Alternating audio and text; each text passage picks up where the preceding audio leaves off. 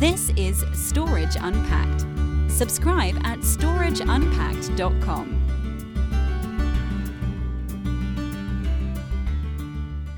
This is Chris Evans with another Storage Unpacked podcast. Uh, this week I'm with return guest Rick Kutcipal. Rick, how are you? Good. How are you, Chris? Yeah, very well, thanks. Yeah, very well indeed. Now, obviously, you've been with us before. You work for Broadcom, but um, you're not here representing Broadcom in terms of uh, this discussion. You actually work for the uh, SCSI Trade Association, if I've got that correct, which is now f- part of a, a bigger group, isn't it? Yeah, it is. Um, that was a big change for us this year. We uh, we made the change to be incorporated under SNIA as one of their groups, and we're we're looking forward to working with them uh, and the you know the synergies that they bring to the SCSI Trade Association uh, into the future.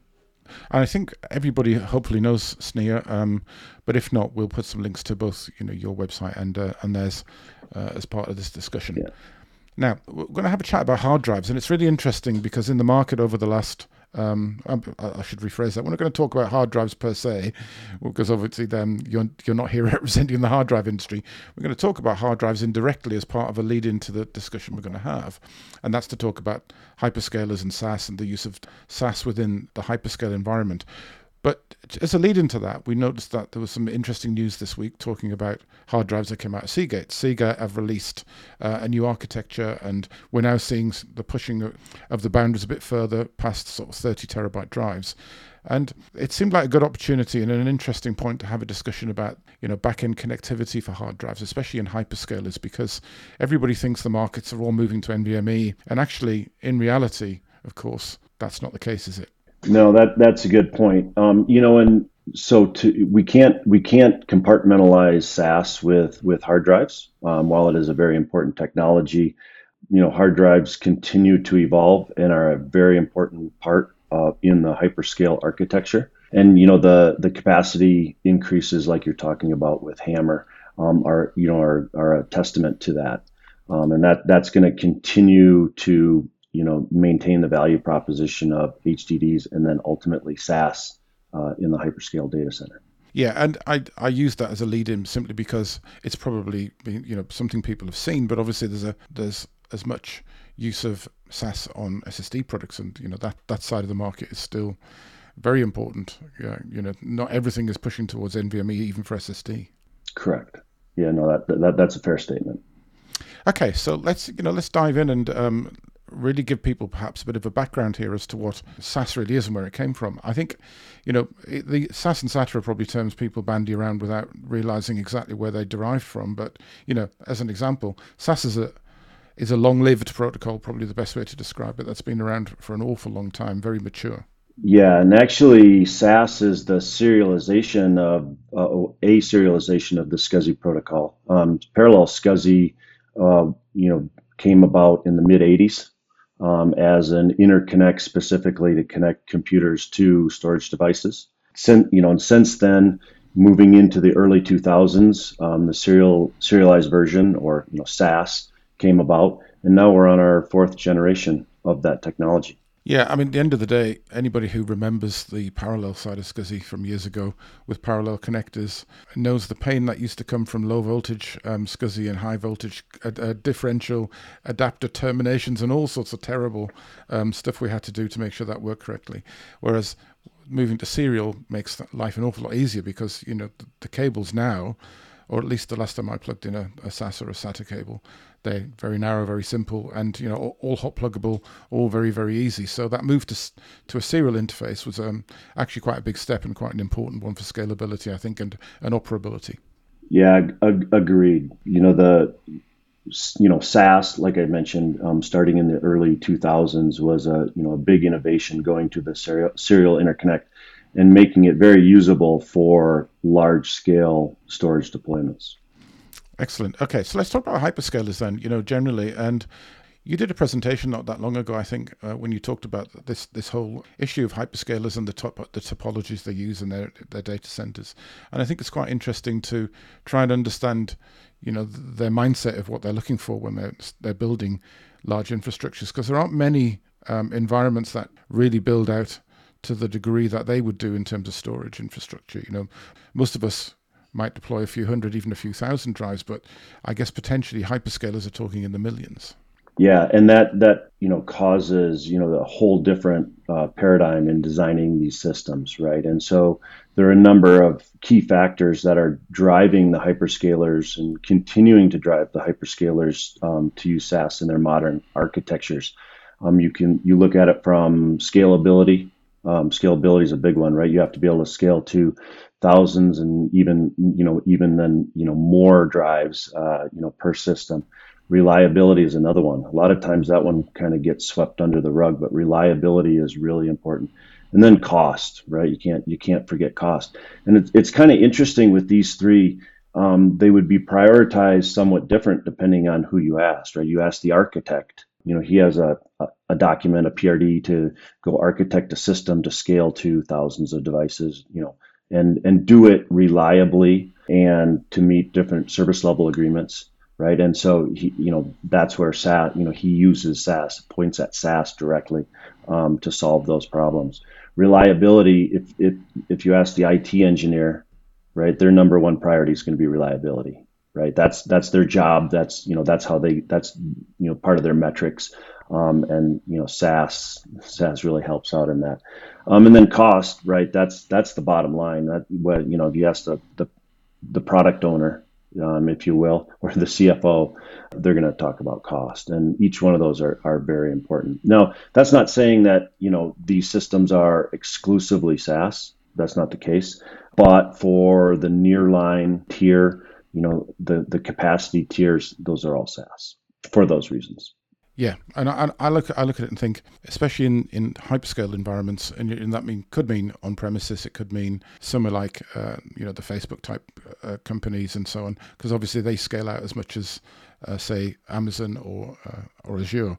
But if you look at those sort of companies, you know you shave off three or four, five percent, even three or four percent of the cost of, of their infrastructure that's a huge amount of money saved. And it's not just about trying to make sort of 50% savings. You anything that you make is going to be looked at. So it's really important to look at every part of the infrastructure all the way down, I think, and, and work out what can be saved. No, uh, agreed. Especially when you're talking about cost, you know, you're talking about hundreds of thousands, if not millions, of drives. And so, you know, a, a, even a small uh, differential in cost is very important to them. Yeah, absolutely. Brilliant. You know, I think what that sort of makes you look at, I think, as we sort of dig in, dig in a bit further, is in that case, why go down the SAS route compared to, say, NVMe? I know, let's just bear in mind, so before anybody says anything and goes, hang on a second, but that, you know, you have no choice with hard drives. Remember, we were talking about both hard drives and flash drives, so of course, the NVMe discussion comes into it partly. But rather than be negative about NVMe, I think it's probably better to be positive about um, SAS and say, well, what is it specifically that um, SAS offers the hyperscalers in this instance? Yes, you know, so we talked about some of the some of the metrics, you know, driving you know the scalability, reliability, and cost. But when looking at the features, I I, I put it into two different buckets. Um, one are the fundamental attributes of SAS, um, and then another one, you know, some of the newer features, right? And the fundamental attributes of SAS you know, that the scalability, right? I mean, that uh, SAS scales to thousands, um, thousands of drives without extra, without protocol conversions, without extra equipment. It just natively scales. You know, management's another one, right? With uh, protocols within the SCSI stack, like storage management protocol or SMPs, um, storage enclosure services. That's all part of the SCSI stack, and those all help you know these i in this case you know the it professionals manage these large enclosures by you know without without adding anything without you know asking your initiator vendor or drive vendor to do anything special right that's just native uh, in the infrastructure from you know pure feature like newer innovative feature perspective um, there are a number of them. You know, SMR is a good one, um, increasing the areal density of a drive, right? So taking the same drive and increasing the ultimately the capacity by you know 10 15 percent. Right, again at these at these numbers at this scale that's a big deal. Another one performance. It's interesting you know people think of hdds and th- they don't think of performance. Performance has a number of different p- uh, pieces to it. And technology or a command set like command duration limits or CDLs looks at and focuses on the tail latencies of the HDDs, right? And this is very important for some of these big data centers that have very specific SLAs or you know service level agreements that they have to admit they have to commit to, and so things like CDLs help with some of the some of the problems associated with hard disk drives. So that, that that's that those are some examples.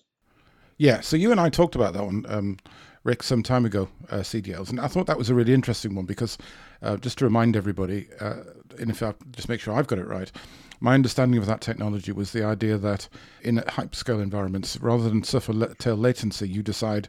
It's sometimes better just to say this IO just isn't going to complete in my time frame, and you just fail it rather than actually wait for it to com- to fail or to complete.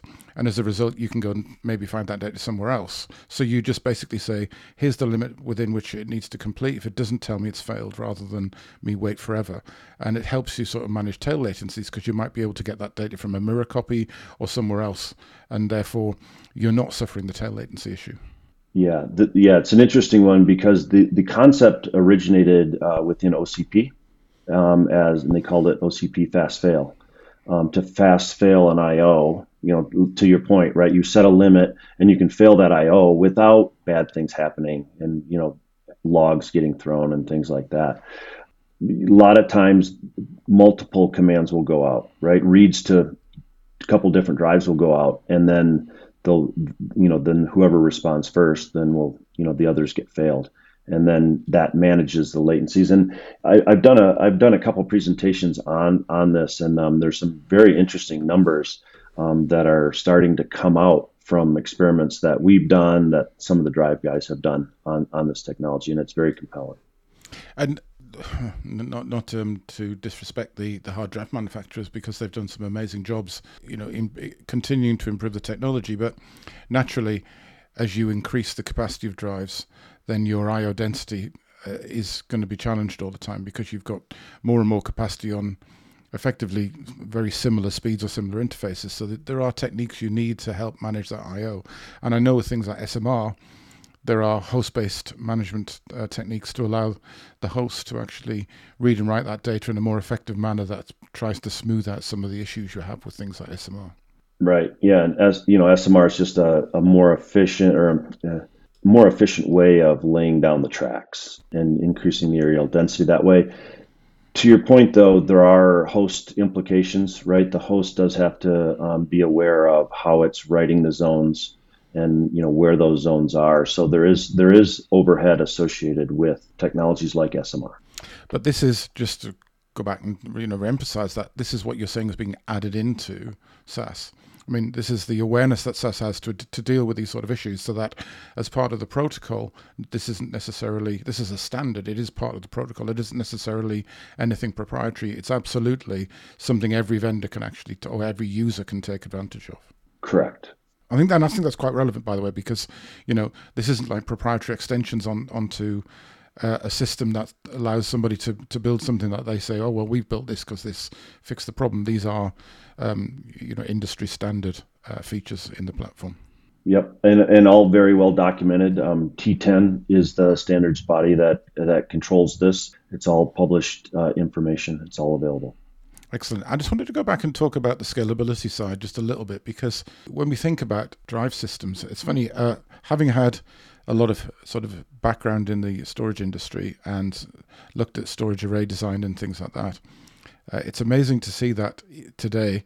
People might not think it. People might think that a lot of systems have migrated fully to NVMe, but actually a lot of systems are still a mix of NVMe and, and SAS because SAS provides the scalability at the back end which allows you to put in shelves and shelves and shelves of JBODs and have only just you know small amounts of connectivity between them to make that work effectively.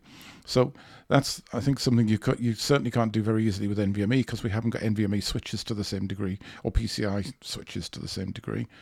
Mm-hmm. And I think the scalability is quite interesting because if you if you look at it, I think it's I mean you're talking about thousands of drives you can put behind uh, SAS controllers, I guess, or at least hundreds behind a single SAS controller. Yeah, I mean the theor- theoretical limit is sixty-four thousand, but the practical limit is you know in the thousand, you know low thousands. But very seamlessly too, right? all hot add. You can add enclosures, you can add individual drives, all uh, you know, un- uninterrupted traffic. And this comes back to the couple of the pieces you discussed at the very beginning there, where you're talking about the requirements of different people within the infrastructure. You know, the the architect wants to design something that's going to be reliable, but then there's there's the the person who's going to have to support this. There's going to be somebody who has to go in and swap drives out and event, occasionally replace them. You know, maybe they don't get replaced all the time, but when they do, anything that goes into a, a, cabinet is an interruption. Anything that means you're pulling drives is a risk. So you want reliability. You want that back end interface to be able to recognize hot drives or drives coming in and out being hot plugged without it causing an issue. Yeah, that brings up another one. I just thought of uh, another uh, feature mm. um, that that is implemented in SAS, and that's logical depopulation. Right. Um, okay. A lot of people refer to it as, as depop, right? As these drives get larger and larger and the platter count goes up, you know, 9, 10, possibly 11 platters, when something fails, whether it's a head or the media, to your point, to send somebody into the to the data center to go find that drive, you know, pull it out, rebuild it. That's a that's a risk. It's expensive and it's a risk, right?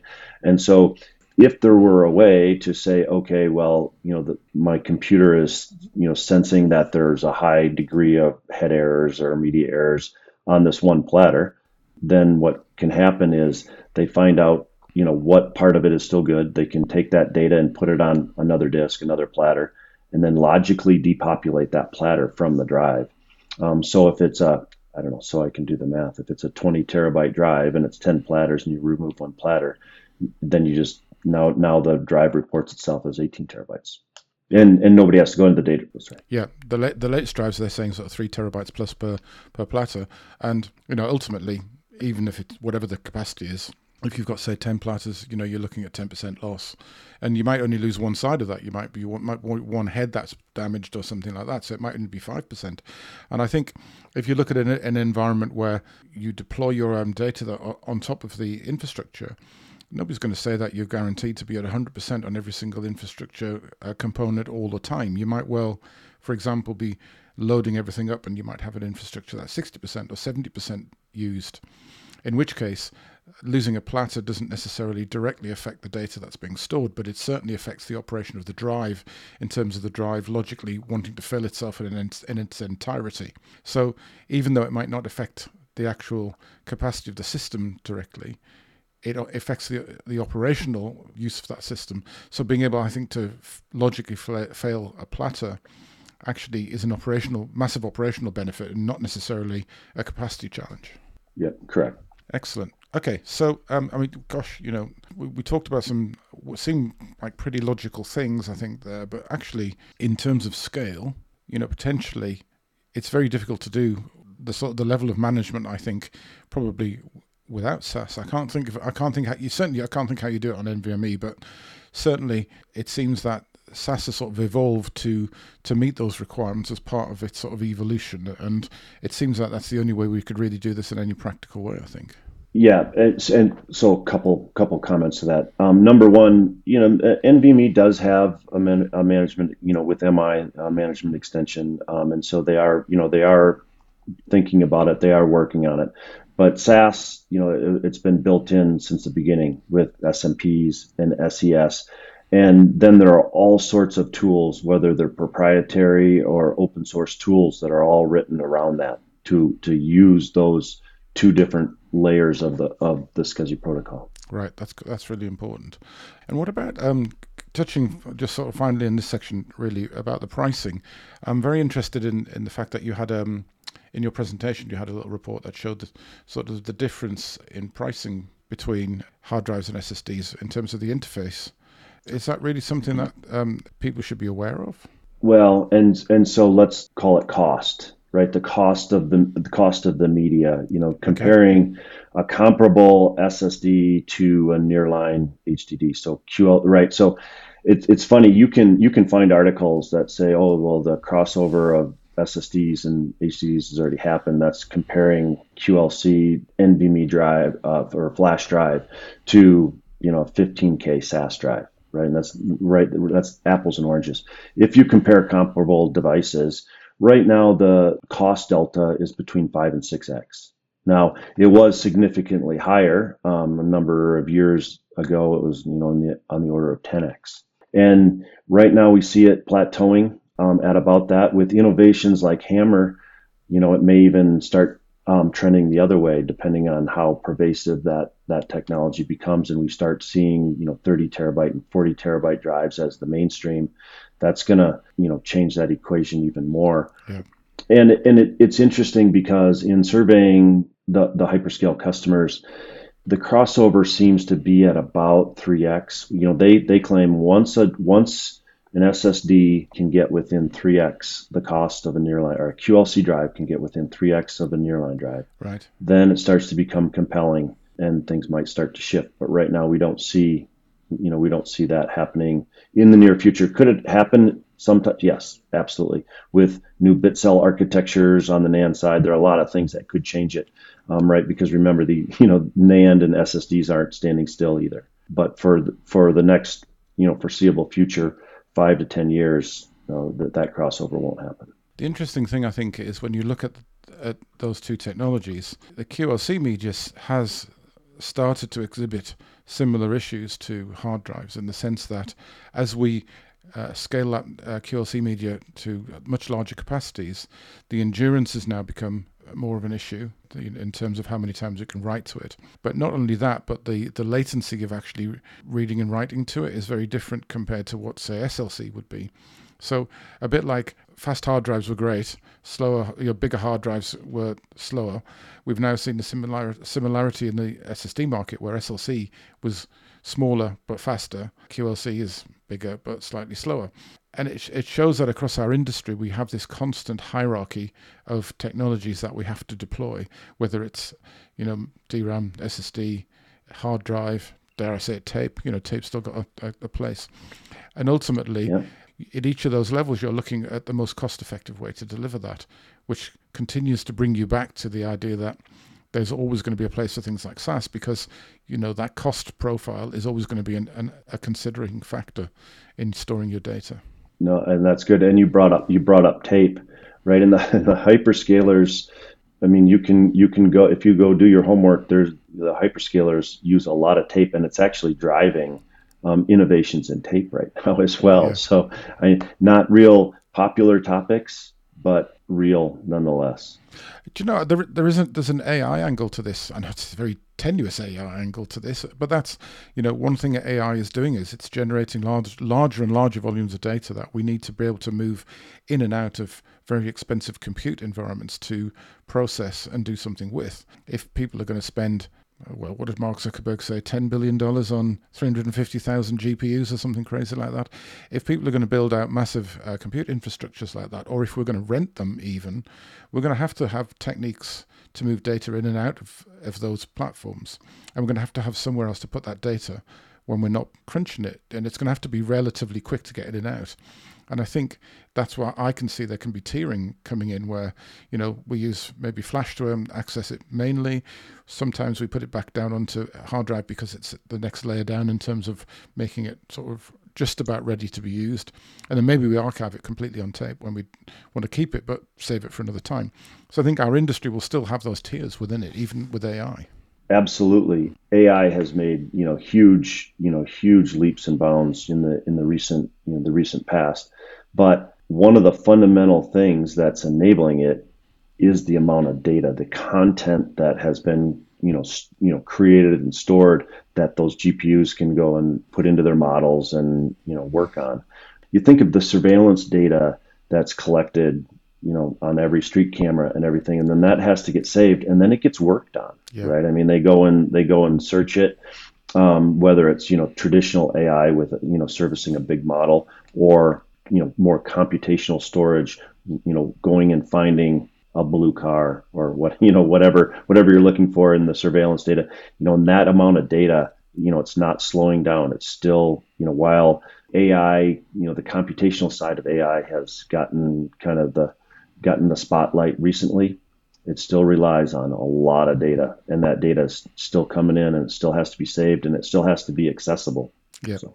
yeah, exactly. So my assumption is then that we're not necessarily all moving everything to NVMe tomorrow. You've got a nice graph, I think, that um, that shows exabytes shipped, I think, which is quite interesting. And I think that one for me sort of gives you a good indication of that sort of tiering model in terms of what people still want to use um, different devices for and different protocols for. Yeah, if if, um, if you look at the exabyte shipped um, over time over the past 20 years, and then you know pick your favorite uh, source uh, information source moving forward. The forecast all say that you know right now we're at maybe 10 percent 10 percent of oh well I should let me say 90 percent of all exabytes shipped are behind SAS infrastructure. So that would be SAS, HDDs, SSDs, SATA HDDs, and SATA SSDs.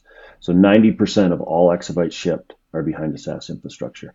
And it's going to stay that way for a while, for a long time, right? I mean, you you know, you may see some growth um, away away from that, but not significant. So it's still it's you know the SAS infrastructure still um, services a very important part of the storage ecosystem.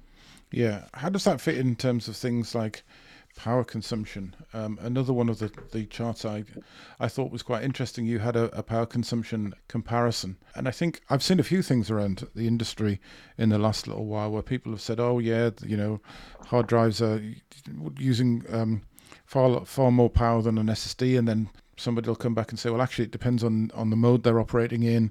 And then you look at it and think, well, okay, if it's operating in a in a busy mode, an SSD is going to be getting warmer because certainly the ones I've got on my desk do that when they when they're um they're busy writing data. But if you're using an SSD and it's just idling all the time, well, you're not really getting the most out of the SSD. So you want it to be active. I mean, so there's sort of like a real balance between the two here, isn't there? Yeah, no, and so this, so power, power is an interesting one. Um, you know, I went I to to put together the chart that you're referring to.